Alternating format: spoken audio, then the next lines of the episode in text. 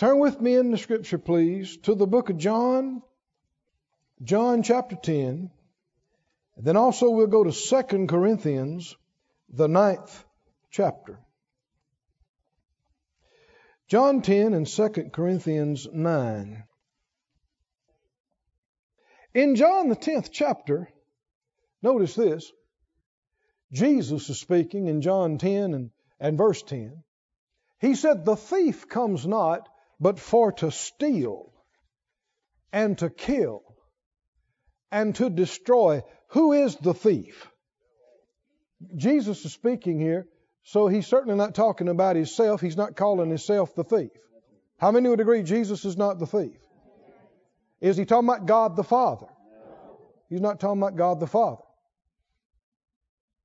Why would I say that? Because you got millions of Christians that are blaming God for things that they've lost in life, things that were destroyed in their life, things that were stolen from them and taken from them. You got preachers that say, "Well, you know, God took it and we don't know why." Well, Jesus said it's the thief that's stealing and killing and destroying. Jesus said, "I am come that they might have life and that they might have it more abundantly."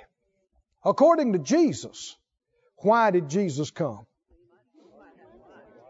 Said out loud, everybody, Jesus came. Jesus came. So I could have life. So I could have life. Abundant life. Abundant life. That's why he came. That's why he came. To listen to some preachers, you'd think Jesus came so you could suffer. That's the main emphasis. And don't misunderstand me. If you follow him fully, you will suffer not getting your way. You will have to be willing to lay some things down and turn loose of some things, and you will. But in doing so, he's not going to strip you and take away from you and leave you there. He's going to give you abundant life. Amen. Do you believe it, saints? Yes. Let me read this to you from the Complete Jewish Bible. Says, he said, "I came that they may have life, life in its fullest measure." The Amplified says, "I came that they may have and enjoy life and have it in abundance to the full till it overflows." Thank you, Lord. Now, this word abound, you see it in several other verses. It's a rich, rich word. It actually is so big, it needs an extra word or two. That's why the Amplified put that in there. It involved the idea of overflowing. Because abundance means more than enough. If you've got more than enough, you've got too much for the need. Next time the thought comes to your mind, "Wonder if we'll have enough?" You say, "No, we won't have enough. We will have more than enough. We'll have too much for it to be enough. We'll have more than enough." Now, you have to get your mind renewed to think like this, because the church has been taught something else. By and large, people have been taught, you know, not to expect anything extra, and that it was greedy to ask for anything extra. But there's a real problem in that mentality. People say, "Well, I don't want much, and I don't need much. If I've got enough for me and my spouse and my kids and we got our bills paid, you know, that's all I need. That's all any of us really need." You're wrong. Amen. You need a lot more than that. Amen. If you never have any more than that, how will you help anyone else? Yes. How are you going to help the kingdom of God? Our overflow, our extra, is our ministry. Amen. Everything we've been able to do in ministry, everything Phyllis and myself have been able to do, everything in More Life Ministries and in the churches. That's not our bills being taken care of. That's not our personal desires. And everything that you've sown into the churches and into the projects, that wasn't just your personal stuff. It was beyond. I said it was beyond. And because of the overflow, if all we ever had was just enough to pay the utilities for the church, there would be no project for the boat in the South Pacific or the truck for the MXers. There'd be no ministry down in Florida. Come on, are you listening? There'd be no food banks helped. There would be none of these things. There'd be no storm quick response things. There'd be none of it. None of it. So the people who fight so-called prosperity are fighting ministry. Don't call it prosperity. If you don't like that word, use another word. Extra. Plenty. It's ability. Somebody say ability. It's ability. This word that's translated abundance, it's also translated abound and abounding. Let me give you the definitions of it. It means surplusage. I don't like the sound of that. I'm reading from Strong's and Vine's and Thayer's. These are not my words. Surplusage. Another one says superabundance. Because super means above, beyond. It's beyond abundance. I like that phrase, don't you? Beyond abundance. It means to superabound, to be in excess. Excessive is another word. Overflow.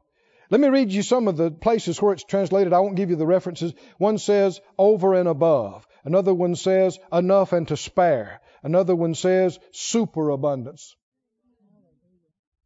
We use that phrase all the time, don't we? Over and above. Now go with me, please, to 2 Corinthians, the 9th chapter, and let's see another place where this word is used. 2 Corinthians, the 9th chapter. Why did Jesus come? So we could have life and not just subsist. The Amplified said, have and enjoy life to the full until it overflows. Does that bless anybody besides me? You like that? 2 Corinthians, the 9th chapter. It says, verse 6, this I say, he which sows sparingly shall reap also sparingly. He which sows bountifully shall reap also bountifully. Who determines how we reap? We do, not God. We do. He left it up to us. Every man according as he purposes in his heart, so let him give, not grudgingly or of necessity, for God loves a cheerful giver. One thing about the Lord. He's not going to make us do anything. I've heard preachers say, I had a preacher get upset with me one time. He said, I want you to know that God is almighty and he gets ready for you to do something. By God, he'll make you do it. I said, no, he won't. If he was going to make anybody do something, he'd make everybody get saved, get born again. Not go to hell. Everything else is less important than that. Would you agree? Yes. And if he's not making people do that, then he's not making people do lesser, less significant things. It's not true. The Lord really has given us a free will. And we can choose to obey him or not, believe him or not. And he's not going to make you give. He's not going to make you believe him. He's not going to make you obey him. He wants you to do it. Not because anybody's making you. Not grudgingly. Don't do it grudgingly. Do it gladly. He loves a cheerful giver. Should that mean anything to you and I? God, is God real? And to find out, here's something God loves. The Almighty loves this. What does He love? A cheerful, other translations say glad to do it, happy to do it, prompt to do it, giver who delights and rejoices in their giving. No wonder the devil fights this like he does, because God happens to love it. Right? If He loves it, how should you feel about it? There's a whole lot of Christians, if they'd be honest, they'd say, I don't think much about it. Don't think much of it. I get tired of everybody talking about giving. Well, He doesn't want you to give in that frame of mind, does He? He doesn't want you to. Relax, we're not taking up another offering. We're reading the Bible. But we're not just talking about giving money. We're talking about giving all things. Just being a giver. Giving your time. Giving your friendship. Giving your loyalty. Giving your skills. Your abilities. Right? On and on and on. God loves a cheerful giver. Keep reading verse 8. And if you are a cheerful giver and you're giving heartily, gladly unto Him, what's going to happen? He's able to make all grace abound towards you. How many can see you never minister to Him without something else happening? Can you see this?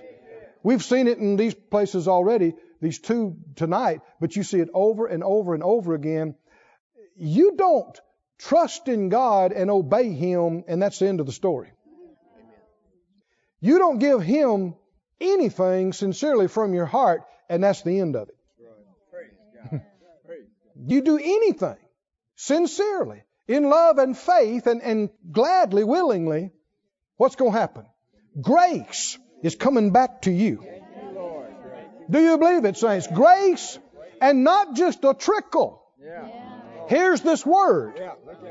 Abound. Abound. Abound's a big word. Can you see it? This grace abounding towards you. Glory to God. Glory to God. I just saw it. And it looked, the best thing I can describe it, have you ever seen a picture of these gigantic dust storms that come in different places in the desert? I mean, they just span miles and miles and miles, and when they come in, they cover everything. You can't see anything. When I said that, I saw grace coming like that. That's abounding. Glory to God. Glory to God. That's abounding. Towards you. You see it coming towards you. But instead of running and hiding, it ain't a dirt storm. It ain't a grit storm. It's a grace storm. People say, y'all are a funny bunch. You'd be funny too if you believed it. You'd be happy too if you believed it. God's able to make all grace abound. Can you see it rolling? Towards you. That you always, having all sufficiency in all things, may abound to every good work. Now, if you read the 8th chapter and the 9th chapter right here together, it's indisputable to an honest person. He's talking about offerings and money and material things. And here he talks about always having everything you need, but not ending there. Is everybody awake? Yes. You always have all sufficiency in all areas, but that's not the end of the sentence. That's not the end of the verse. What's the next part? That you may abound. There it is. Did he have to use the word twice? Abound to every good work. Let me read some other translations of this to you. The RSV says, God's able to provide you with every blessing in abundance so that you always have enough of everything and may provide in abundance for every good work. Are we reading the will of God? Yeah. Is this the will of God for every believer? Yes. Tell me what the will of God is for you.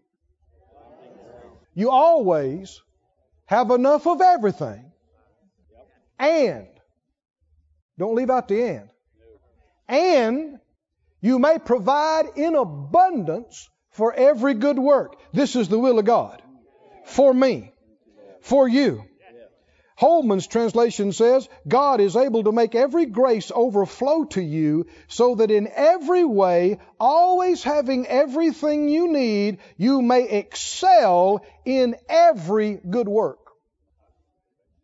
Excel, what does that mean? That's not the cheapest.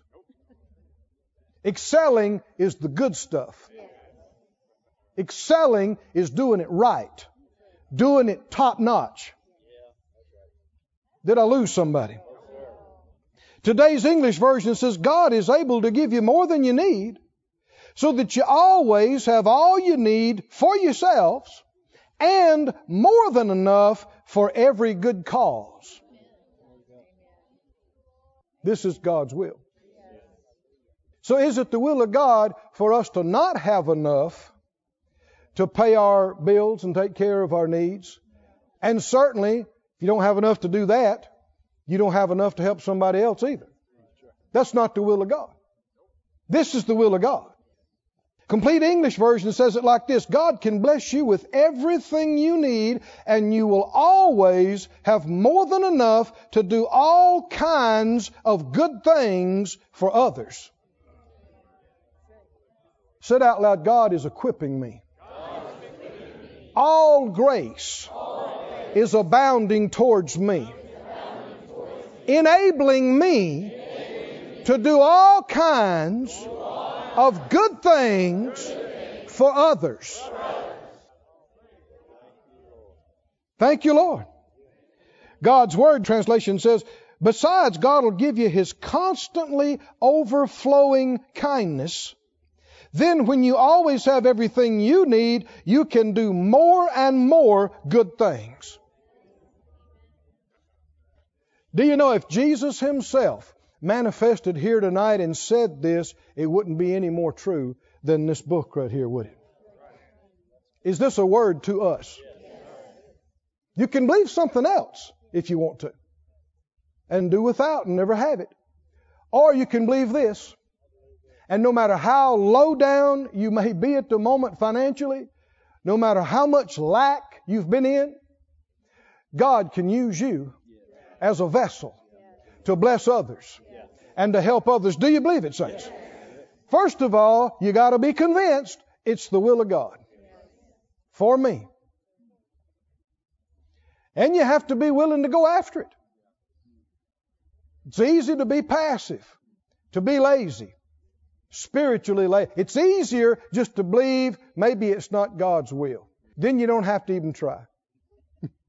You can just say, que sera, sera. Whatever will be, will be. I guess it wasn't meant to be. But that's not true. The Word is true no matter what we've experienced or what we haven't experienced. Do you believe it? Yes, sir. The Word's true. Listen to the Weast translation. I guess some people pronounce it Woost. He said, moreover, God is powerful to make every grace superabound to you, in order that having always and all sufficiency in all things, you may superabound to every good work. Even as it stands written, He, the liberal person, scattered abroad. He gave to those who are poor. His righteousness abides forever.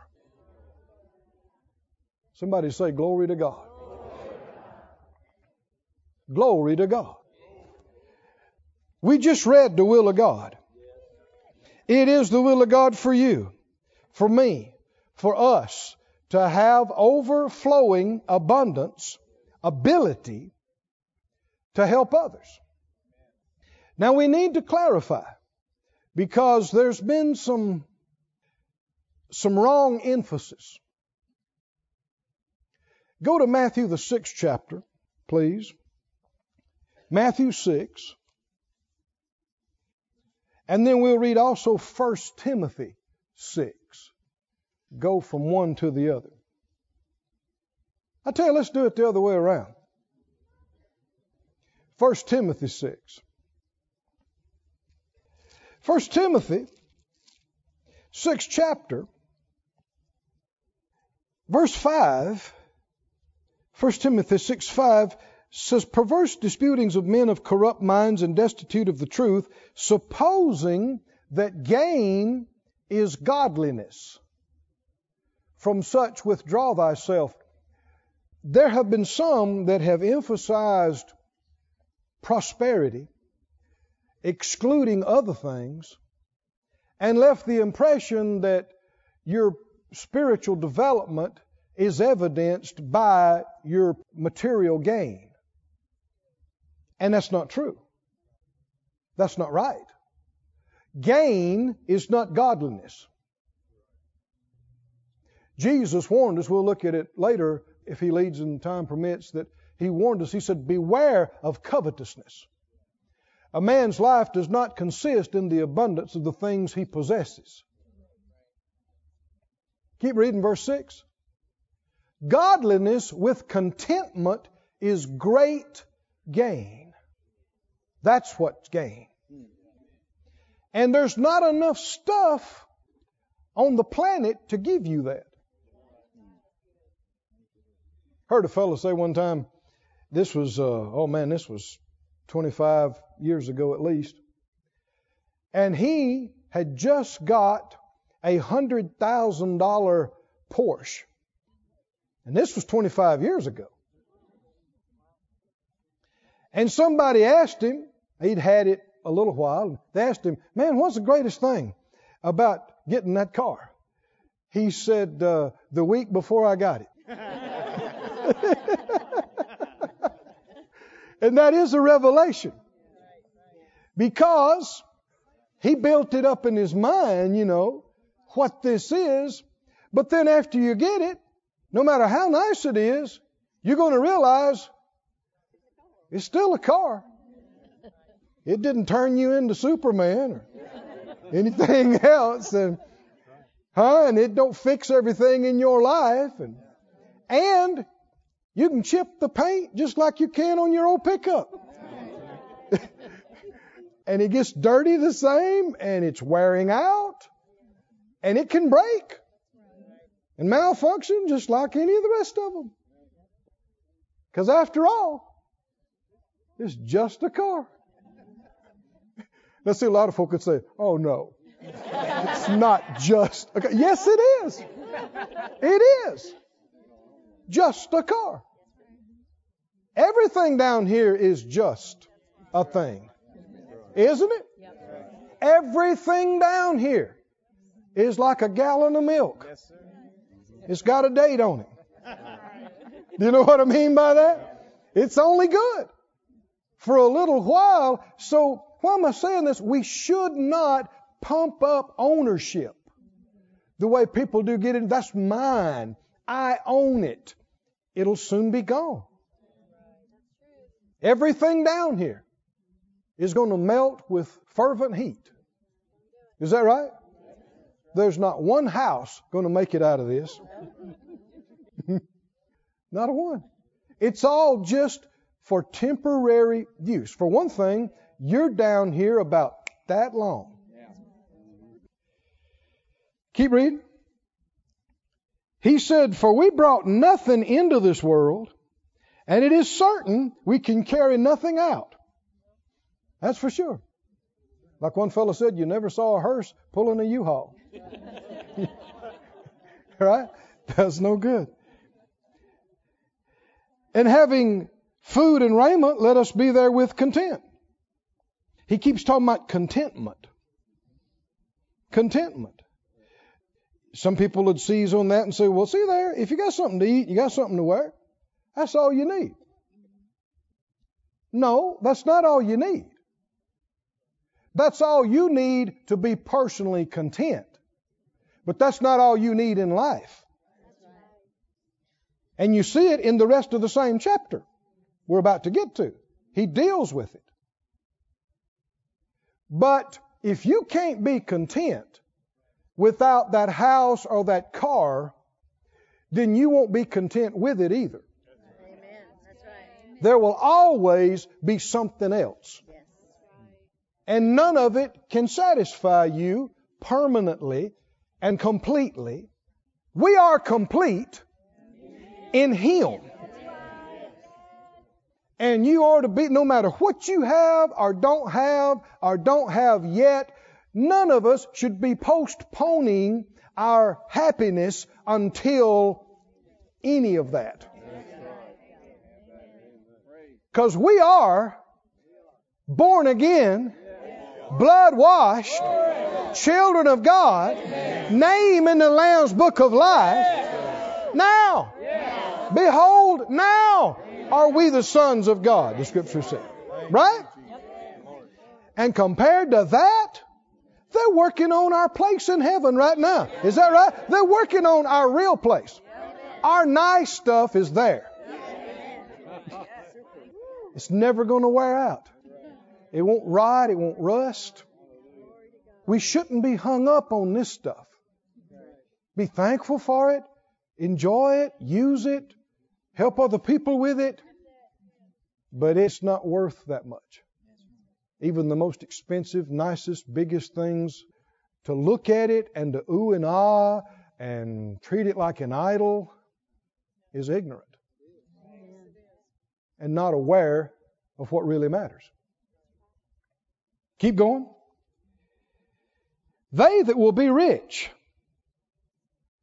fall into temptation and a snare, that means a trap, and into many foolish and hurtful lusts, which drown men in destruction and perdition. For the love of money is the root of all evil, or all kinds of evil, which while some have coveted after, they have erred from the faith and pierced themselves through with many sorrows. Some people might read that and say, well, see there, you shouldn't want to be rich. Because look at there. No. We're going to see just a few verses later. He talks about the benefits of having riches and extra. But what is this talking about? This is talking about they that will be rich, that is their central focus. That is their main thing. Basically, that's their God. It's going to bring them nothing but pain. They pierced themselves through with many sorrows, and a lot of folks in our circles have had a wrong emphasis. Too much emphasis on the money and stuff for me. Using prosperity verses and faith principles, but the focus is for me. To get what I want. Get what I desire. And actually violate the first principle of prosperity. Matthew 6:33, seek ye first the kingdom of God and His righteousness, and all these things shall be added to you. But see, your pursuit is not to be rich. Your pursuit is to accomplish the plan of God. Your pursuit is not the accumulation of things and money. Your pursuit is doing what He told you to do and helping others. Amen. Big, big difference. Do you believe it, saints? Yes. See, you can get rich without God. There are people that blaspheme God that are very rich. The Bible, don't take my word for it, the Bible talks about people that get rich by wrong means and how they won't be able to hold on to it and how they'll lose it. And how that even some wicked, they're gathering up and they'll give it to those that have mercy on the poor. Or not give it, but it'll wind up in their hands. Wealth of the sinner laid up for the just. I mean, you can get stuff a number of different ways. Lying, stealing. I heard about somebody a while back, just recently, maybe I saw it on the news, they got millions of dollars worth, was it diamonds? And by stealing them. They just took them. And so they got millions of dollars. Did God give it to them? No. You can get stuff by your efforts and your pushing. But if you are going to get God's blessing, God's enablement, it is tied directly to His plan. His provision is tied to His plan. And Him prospering us is inseparable from us being where He told us to be, doing what He told us to do. Come on, are you listening? It's inseparable from that. If you're going to get His ability, His blessing, His resources, it only comes when His plan is your number one pursuit. Can you say amen? Amen? Thank you, Lord. Thank you, Father. Skip on down to the 17th verse in that same 6th chapter. Charge them that are rich in this world to get rid of all that stuff. Because you can't serve God. No. So that's religious men's ideas. What did he say? Don't be high-minded. And don't trust in the riches. They're uncertain. They're unsure. Trust in the living God who what? Gives us richly all things to enjoy. So He does want you to have some things. Right? He wants you to have them richly. He even wants you to enjoy some things. But He doesn't want the things to be number one on your mind. And you pursuing above all other things that you're going to be rich and you're going to have money and you're going to get the big house and you're going to get the car and you're going to do this. If that's number one, you're on your own getting it. You are. And you may get it, but don't mean God gave it to you. And it doesn't mean it'll make you happy or fulfill you or satisfy you. On the other hand, God has a plan. Right? Not your plan. His plan. And it's not building your kingdom. It's building His kingdom. Right? And it's going to take more than you could ever make to do that. Somebody say, glory to God. But if you want what He wants, for the same reasons He wants it. Yes. You become unstoppable. That's right. That's right. Undefeatable. Glory to God. Why? It doesn't make any difference. If it costs $100,000, God can finance it. He can underwrite it. If it costs $10 million, He can do it. If it costs $10 billion, He creates stars. $1 billion must look like a drop in the bucket to Him.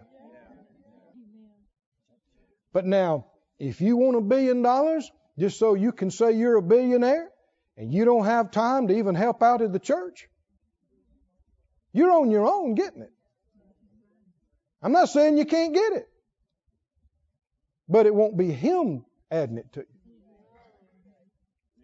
And when it's all said and done, I don't care if you had a 50-story building and your office was the biggest one in the city and you had all kind of power and influence. 10,000 years from now, nobody will know or care. You had $10 million yacht and spent your vacations in the south of France, and nobody will know or care. Did you hear me, friends? Yeah. I don't care how rich you were. But if you had a part in the work of God, if you had a part in the kingdom being advanced, in building the Lord's body and house, you will forever be remembered. Your reward will never tarnish, nor never fade. Hallelujah. If you helped the ministries that the Lord called and anointed and put in the earth, accomplished the vision and the plan, if you're a part of it, it'll never be forgotten. Never. Your reward will gleam bright throughout the ages. That's being rich. Do you believe it, saints? That's being rich. You know, the Lord said this in the book of Revelation. Anybody been reading in the book of Revelation recently? Revelation 3 and 17. 3:17, I'm reading out of the Young's literal translation. He says, "You say, I am rich and have grown rich and have need of nothing. And you have not known you are wretched and miserable and poor and blind and naked." They thought they were rich and were as broke as anybody could be. Why? The Bible talks about being rich in this world. Contrast it with being rich in God. Rich in this world, fleeting, passing, no eternal significance. Rich in God is another thing. Somebody say, rich in God. Rich in God. Psalm 73:12. You don't have to turn there. Psalm 73:12 says, "The ungodly who prosper in the world, they increase in riches." But Luke 12, we'll be looking at this later, it talks about those that are rich toward God. Rich in God. Somebody say, rich in God. Rich in God. What do you want to be? Rich in God. Rich in God. In God. Let me finish reading Revelation 3:17. We read 17, 18. Verse 18, he says, "I counsel you to buy from me," God says, "gold fired by fire, that you may be rich. White garments that you may be arrayed, and the shame of your nakedness may not manifest, and with eye salve anoint your eyes that you may see." He wants us to be rich, but with something beyond just rich in this world. Revelation 2, he said to another group, the assembly Smyrna, "To the messenger of the assembly, these things says the first and the last, who did become dead and live." Revelation 2:8. Verse 9, "I have known your works, tribulation, poverty, yet you are rich, and the evil speaking of those that say they be Jews and are not." He said, they don't see you as rich, but you are. I say you're rich. Why? Because they had been willing to sacrifice, even if they didn't have much. They were willing to give it and sow it and do it. They're willing to lay their lives down. And because they were, God said, you are rich. You are rich. Thank you, Lord. What is rich? Rich in God is rich. And it's not how many cars you got, how many houses you got, how much money you got in the bank. It is ability to accomplish His will in the earth. It is ability to get His word to people. Do you believe it, saints? It is ability to accomplish our part of the plan that is rich. Having everything you need in every area and abounding to every good work. You've heard me say it. I said it by the Spirit of God. Time after time when we stand up and say, we're getting our houses, our buildings, our lands, our vehicles. You've heard me say it. This is not just about accumulating a bunch of stuff. This is tied to the kingdom. This is tied to the plan. And we need houses, buildings, lands, vehicles to do what He's called us to do. And we need to excel at it, which means we need good ones, top-notch ones. Let me tell you something that Brother Hagin, Kenneth Hagin, who's in heaven now, my father in the faith, he had a visitation of the Lord. And he had to overcome a lot of wrong thinking about finances. And of course, you know, you're looking back then, he didn't see it. But the Lord was going to have him build a Bible school and send the word around the world. That cost a lot of money, right? If he doesn't get his thinking changed on some of these things, it's going to hinder. And so, among other things, he said the Lord appeared to him and was speaking to him about some things. And one of the things He told him, He said, if you'll learn to follow My Spirit, I'll make you rich.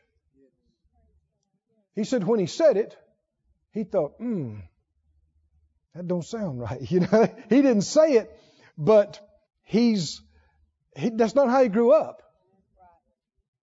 He's heard, you know, the rich or the ungodly. And before he could say anything, he said, the Lord said to him, I'm not opposed to My children being rich. I'm opposed to their being covetous. In fact, he told him, I expect My people to have the best place in town to meet in. Amen. He said the head of the church told him that. Well, why not? Why, is there anything more important going on than kingdom business? Than people being saved, getting to God? Eternity is being affected. He said, I expect My people to have the best place in town to meet in. Well, why wouldn't we? Would it be because He couldn't do it? Because He doesn't want us to have it. He'd rather us to have something substandard, somewhere or another that glorifies Him, for us to have a substandard place. This is wrong thinking. Now, if you're doing the best you can, the Lord sees your heart. He blesses you. But you always have a vision to come up another notch. Amen. Right? Amen. You always have a vision to excel. Amen. And know with the Lord it's an easy thing to provide for it, to enable for it. The big question is it His will? Is it His plan? Keep reading there in 1 Timothy 6. Verse 18, he says that they do good, that they be rich in good works, ready to distribute, willing to communicate. Does He want us to be rich? Verse 17 and 18, 1 Timothy 6. I preached on this one time, and I kept reading it. Rich, richly, all things. Rich in good works. Rich. And a fellow met me out in the parking lot, so mad I thought he was going to cuss. Looked like he's going to take a swing. He said, that ain't right. That ain't right. I said, what ain't right? All that rich stuff. I said, which verse didn't you like? Oh, that made him mad. I'm reading verses. Right? And it's sad that people are so brainwashed with men's religious tradition that they throw this word away in order to keep their unbelieving tradition. Jesus said, I am come that you might have life and that you have it more abundantly. No, it's not about us just stockpiling stuff. But when it comes to doing His plan and doing His will, He wants us to have everything and the best and more than you need. Do you believe it, saints? That is His will. That is His plan. Charge them that are rich in this world, that they be not high-minded, nor trust in uncertain riches, but in the living God who does what? The living God gives us richly all things to enjoy. Say it out loud. The living God, gives me richly all things to enjoy. Are we reading the Bible here now? Yeah. Huh? Yeah. Now, if you believe something else more than you believe this, you're in trouble. Don't do it. Change. You say, well, I hadn't been experiencing that. Well, maybe you hadn't been believing it. Don't try to water down the Bible to fit your lack of experience. Let God elevate your experience to match this. Verse 18, that they what? See, when God has given you richly all things to enjoy, that doesn't have to just be personal stuff. We're enjoying our nice place right here, right now. We're enjoying the nice place there in Florida. We're enjoying the internet equipment. I enjoy seeing this building go up over here. Yeah. Me and Dave was walking through it yesterday. I'm just saying, thank you, Jesus. Thank you, Lord. I'm enjoying myself. Just walking around looking, because I'm thinking, this thing is going to put the word out. Do you believe it or not? Yes. I'm enjoying it. Yes. He gave us a good place to sleep at and eat at. I enjoy that. Something good to ride in. Something good to fly in to get to the meeting. I enjoy that. Yes. But none of it is severed away from His plan. You hear people talking about separating their personal life from their ministry. I don't know what they're talking about.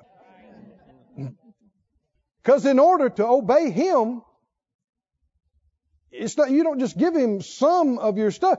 You give Him you. You got to be willing to give Him everything. Everything. Somebody say everything. And if you do, He's going to give you richly all things to enjoy, that you may what? Do good. And so you can be rich, not in just a bunch of stuff at your house, but rich in good works. And you're ready to distribute. Ready, that means give, share. You're ready. Not only are you ready, you're able. Willing to communicate, that means share. And when you're doing it, you're laying up in store for yourself a good foundation against the time to come, that they may lay hold on eternal life. Now, this affects this life too. Go back to Luke 12, and you can see he's actually talking about the same thing when he says eternal life. Luke 12, about verse 13.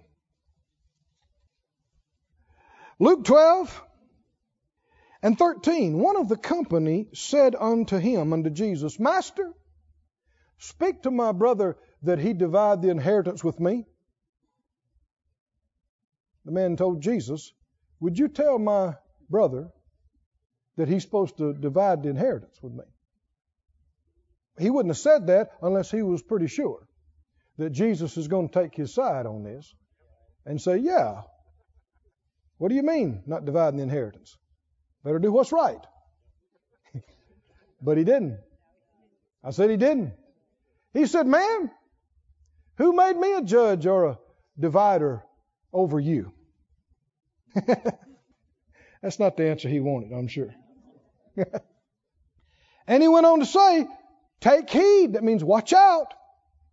Beware of covetousness, for a man's life consists not in the abundance of the things which he possesses.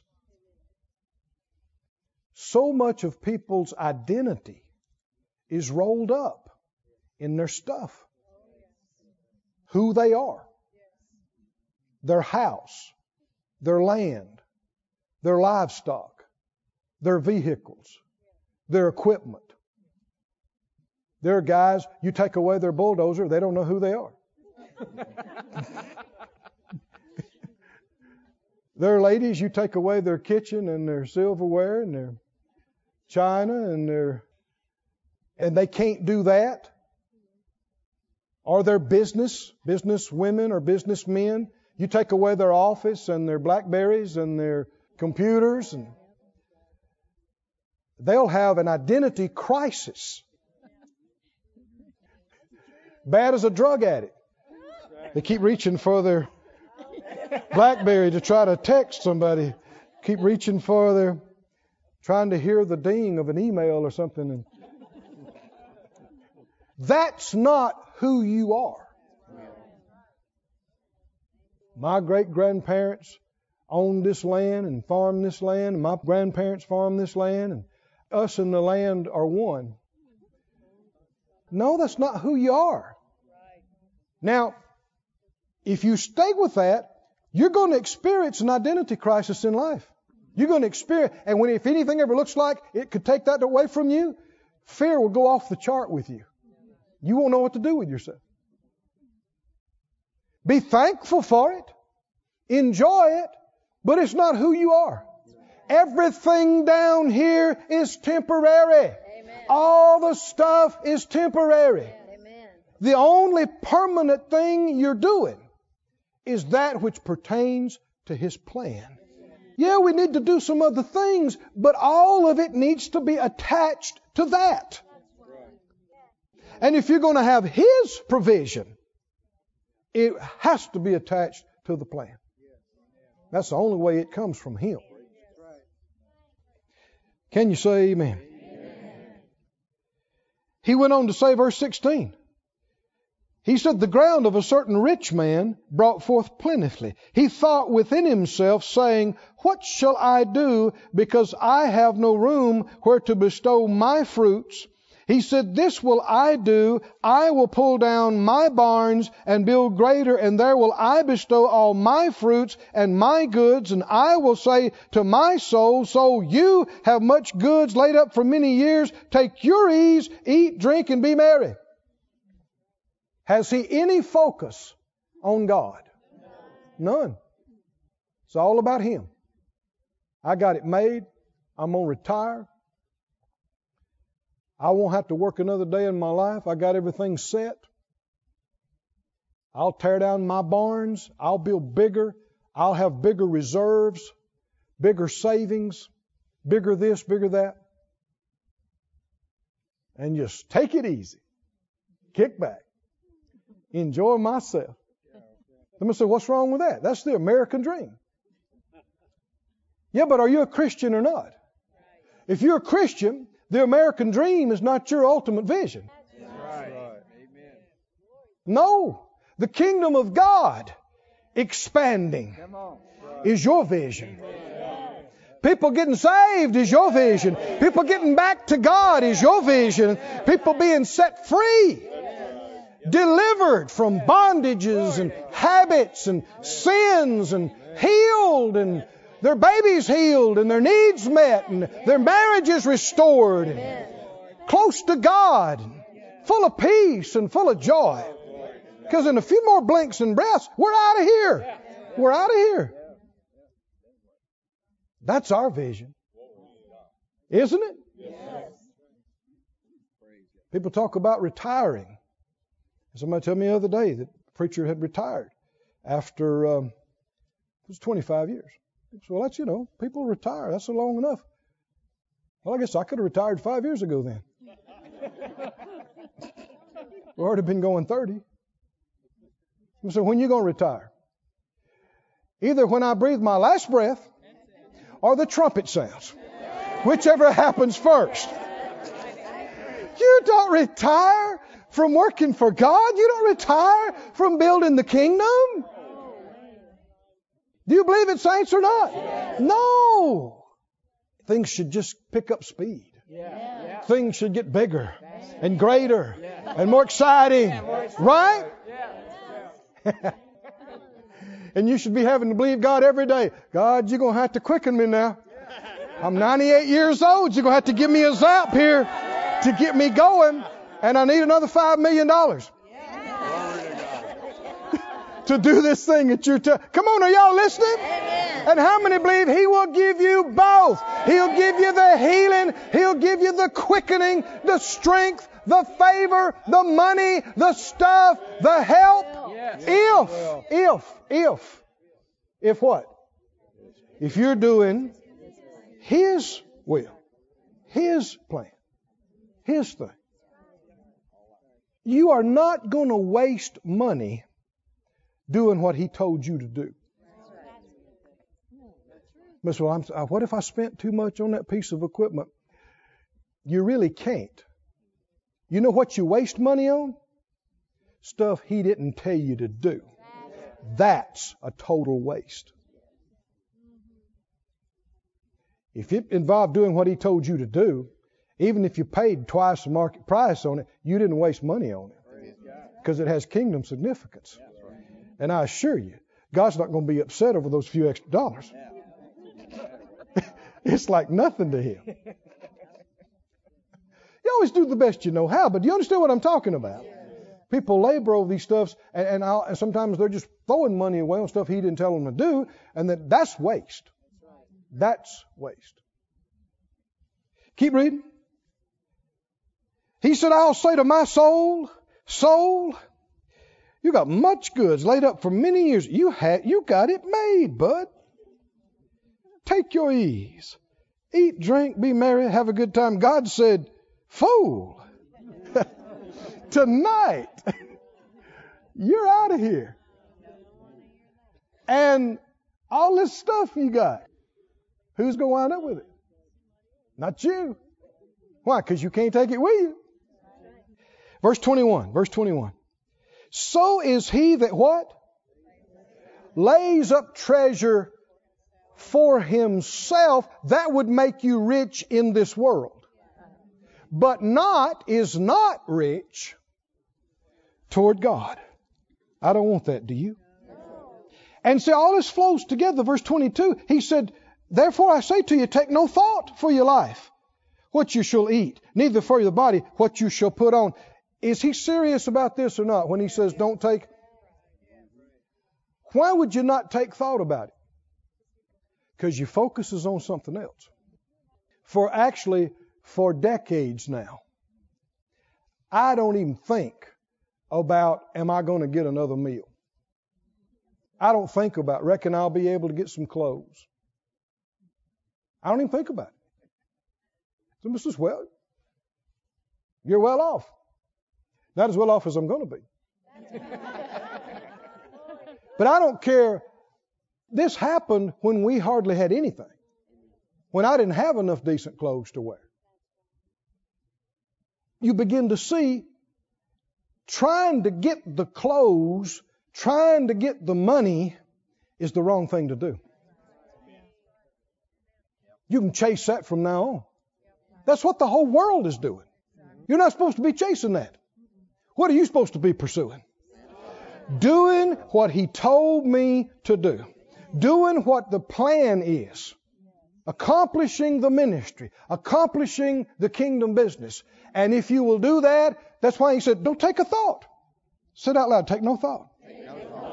Don't even think about what you're going to need. Your clothes or your kids or your grandkids' clothes. Don't even think about what y'all going to need to eat. Don't even think about where you're going to need to stay. Don't even think about it as far as worrying about it and how am I going to get it. Don't do that. Don't do that. Your life is more than food. Your body is more than clothes. Corinthians says the body's for the Lord. The Lord's for the body. And he goes on and talks about the ravens. And he talks about the lilies of the field. And how that they don't worry, they don't fret. God takes care of them. Verse 29, seek not ye what you shall eat or what you shall drink. Don't be of doubtful mind. For all these things do the nations of the world seek after, and your Father knows that you have need of all these things. Oh, friend, he's describing a higher way of living. You can live down here with everybody else, and you can worry about the price of gas, and you can worry about taxes, and you can worry about the fluctuation of the dollar, and you can worry about should I get gold or silver, and you can worry, come on, are you listening? You can worry just like unsaved people. And you can live in fear, and you can work yourself silly, and you can try to scrimp and save and pinch every penny and do everything, and you will consistently come up short. And you will not tap in to this overflowing abundance that the Lord is talking about. What did he say? All the nations. That's what they do. All the unsaved. They're making a living. They're pushing. They're pursuing. But your Father already knows everything you're going to need, including everything you'll ever need to do what He's told you to do. He's not trying to figure out how to get it and how to make it work. It was provided before you were born. He's already got it laid out. But all of the provision stops are only on the road to His plan, His will. And if you get off on another road that you decide to go on, the provision is not there. You're on the wrong road. He said, your Father knows you have need of these things. Keep reading. But rather do what? Seek ye the kingdom of God, and what'll happen? What'll happen? This is not you chasing all the things. This is Him adding them to you. Friends, we need to learn how to practice. When there's something, all of us got flesh, all of us got desires. And when there's something that you like, something that you want, something you think you got to have. You got to get past that gotta get it now stage. Because that means it means too much to you. It's too much on your focus. Too much on your mind.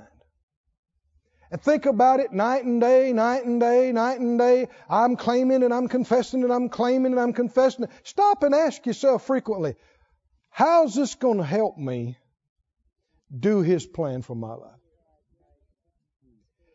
And if it's not going to help you, it shouldn't be very high on your list of priorities. Should it? If it's more important to you than all that, then you're not seeking first the kingdom. Seeking first a different kind of life. There's a life you want that's pursuing something that's other than His plan, His will, and sadly, millions of church-going people, that's what they're doing. They know this verse, seek ye first the kingdom of God, but they're not doing it. And the reason I know is because I wouldn't do it. I was a Christian, Phyllis and I, we'd been saved, I had even gone to Bible school. And in some areas of my life, we're starting to put God first, but our finances just got worse and worse. Year after year. We made more money, but then we spent more than we made. How many know I don't care how much you got coming in, if you're still spending more than what you got, you're going to get in trouble. And this happened year after year. We got in worse and worse shape, more and more behind, more and more behind. And I remember one day I came in and I fell across the bed and I was in there by myself. I said, God, I know this is not you. We've been like this for years now. I know this is not your fault. You don't miss it. We're missing it somewhere. Do you believe it's God's will for you to have all and abound? Yes. Then if you're not experiencing it, what needs to happen? You need to change, right? And you need to humble yourself and come before Him and say, Lord, What do I need to do? What am I not doing? What am I doing wrong? And that's what I did. I said, Lord, what am I doing wrong? Have mercy on me. Help me. Put me across the materials or the people or the ministries, whatever I need. I'm asking help from your Spirit and from your Word. And now I've been to Bible school. I believed in prosperity. I believed in healing. I believed in miracles. And the Bible said when you cry out with all your heart, the Lord will hear you. He'll answer you. Now, if you're just playing, He knows that. But if you mean business, He knows that too. And I don't mean I got it all that day, but I can look back now and see He began to teach me and help me and bring me out. And it seemed like for the next 5 years, every day He was talking to me about it. And I'm talking about hearing audible voices inside me. Understanding and light was coming to me. And the first thing He did was take me to Matthew 6:33. Matthew 6, the same thing that Luke 12 is talking about. What does it say? Seek ye first the kingdom of God and His righteousness and all these things. And among those things was just material needs of life. Food, clothes, housing, all that kind of stuff. And I could have quoted that to you. I could have preached you a message on that. And this is what the Lord said to me. He said, Keith, I'm not hearing a voice now inside me. He said, Keith, many of my people know this, but like you are not doing it. He said, you're violating the first principle of prosperity. We had gotten in trouble. We had gotten some new cars, and the payments were high, and the insurance was high, and we had gotten some other things, and we ate out a lot, and a bunch of other things. And time we paid all our bills with our money, we didn't have any money left to give. Whose fault is that? So when people say perpetually, well, we don't have anything to give. Okay, why don't you? I mean, maybe on a given night or a week, but year after year after year, decade after decade, it's because your priorities are wrong. And as I lay there, He began to show me how that person after person, good people that love God, thoroughly saved, but when they get paid, or they make a sale, or they make a commission or something, the first thing, I could see it unfolding in front of me. The first thing they do, a lot of times the first thing they want to do is go out and celebrate. Spend money on a big dinner, or go buy them something at the department store, Walmart's or wherever. Make yourself feel good, because you worked hard. You deserve it, boy. And then you got to pay your rent or your house payment, and of course your kids got to have things and do things, and maybe they need shoes or clothes or there's a doctor bill or there's a this or that. And then after all that, show up at church on Sunday, hadn't even thought about an offering till it's offering time, and then say, well, I don't have anything left. Well, it's because your priorities are wrong. You're putting everything in the world ahead of Him. You're putting yourself ahead of Him. You're putting your kids ahead of Him. You're putting your house ahead of Him. You're putting your car ahead of Him. Yeah. I'm not talking about unbelievers. I'm talking about church-going people. Amen. And as long as you do that, you're on your own. And you're going to struggle. And I don't care, maybe you did give some offerings, maybe you did make some confessions, but you're violating the first principle of prosperity. It's not about giving a big offering, it's about a change that occurs in here. A change that happens inside you. And I finally began to see it. The Lord had me read Haggai. And just 2 chapters. And I'd read it, and the Lord prompted me, read it again. And I'd read it again, read it again. I read it, I don't know how many times. And finally, I saw it. In there, he's talking about the people say it's not time to build the Lord's house. And he says, well, is it time to build your house? And they were putting their stuff ahead of his, and I finally saw it. We hadn't tithed because we didn't think we could. Kind of, sort of did sometimes, maybe, which is the same as not. And I saw it. I said, Lord, I see it. I see it. I talked to Phyllis. We made the commitment. We got in the scriptures. We said, we are tithing. We're tithing. The Bible says, render unto God the things that are God's, and to Caesar the things that are Caesar's. Well, what is God's? People say, well, it's all His. No, that's not right. If it's all His, you got nothing to give Him. And if it's all His, you shouldn't spend a dime of it on yourself. It'd be stealing, because it ain't yours. That's not true. There is a portion that's His. It's 10%. It's the tithe. We made the commitment. We're going to tithe not after we pay our bills, before we do anything. The tithe's coming right off the top. And we set us up a separate account at the bank, God account. And we took that tithe right off the top and we put it in there. You do that every time you get paid, you will have some money to give. You take a percentage off of everything that comes into you and say, that's God's money. It will accumulate. And you will have something to give. If you never have anything to give, it's because you're not doing that. Your priorities are not there. And I saw it. I've moved too quick. I should have thought before I went in debt for all this stuff. I should have thought about what I'm going to have to give. And I didn't think about it properly. I just had car in my eyes. Car on the brain. I'm not talking about you. I'm talking about me. And so I sold it. Lost money on it. But I got out from under that payment, got out from under that insurance. We quit going out and eating so much, and we paid off this little debt, and everything that freed up. Then the Lord dealt with us. You need partners for the ministry I'm calling you to. And the first thing is not to believe me for partners. The first thing is to be a good partner. And so we committed to being faithful partners at $25 a month, and then we bumped it up to $50 a month, and then $100 a month. Are you listening, saints? And because money was being loosed up and freed up, we could do more. And as I'm telling you, I'd have to talk in tongues to try to express to you what happened. But doing that for just a couple of months, something happened in the spirit.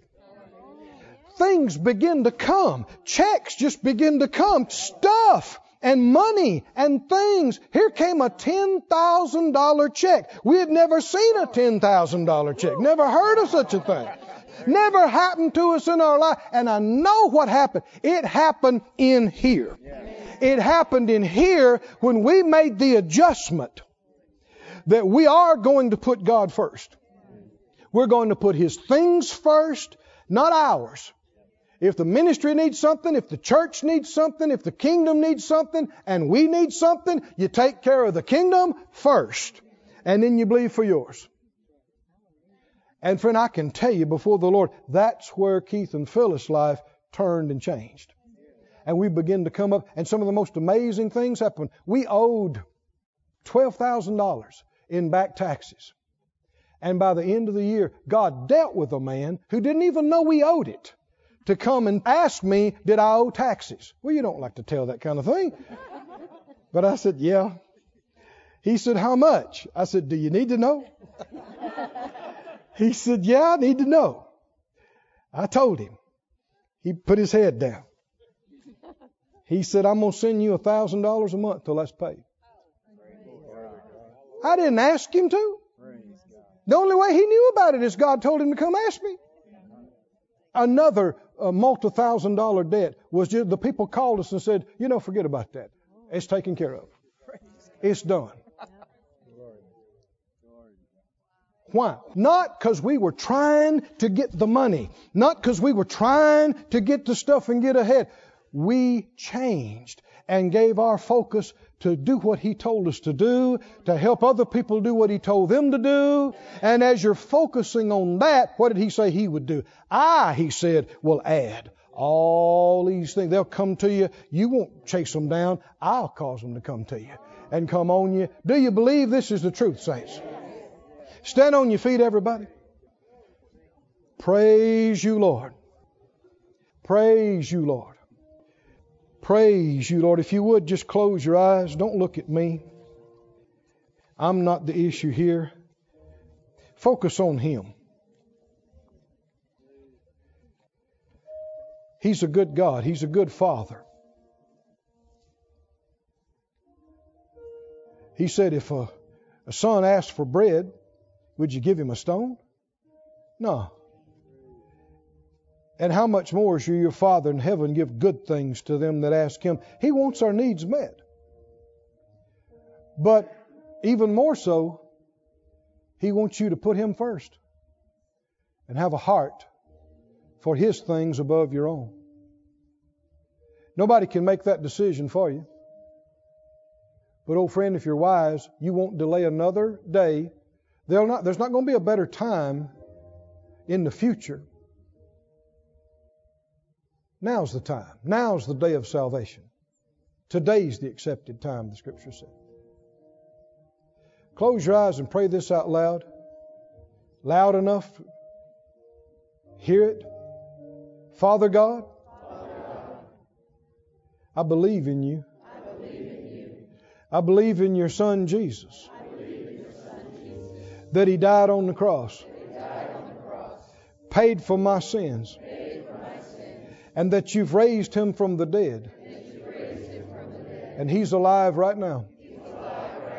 I confess Jesus is Lord of my life. I'm not my Lord. He is my Lord. Forgive me, Lord, for putting my things, my family's things, my children's things, my business things ahead of You. That'll not prosper. I desire to put You number one in everything. Work in me to will and to do it. Grant me grace whereby I may serve You acceptably and well pleasingly. I believe You want me to have everything and the best of everything to accomplish Your plan, to do Your will, and cause me to live an abundant life and enjoy life richly, all good things, to do Your will. Hallelujah. Thank You, Lord. Lift up your hands. Thank Him. Lift up your hands and praise Him. Oh, thank You, Lord. Oh, thank You, Lord. Thank You, Lord. Thank You, Lord. Hallelujah. This ministry has been brought to you today, free of charge, by the partners of More Life Ministries and Faith Life Church. If you would like to help send this word to others at no charge, you can become a word sender today. For more information, visit our website at morelife.org.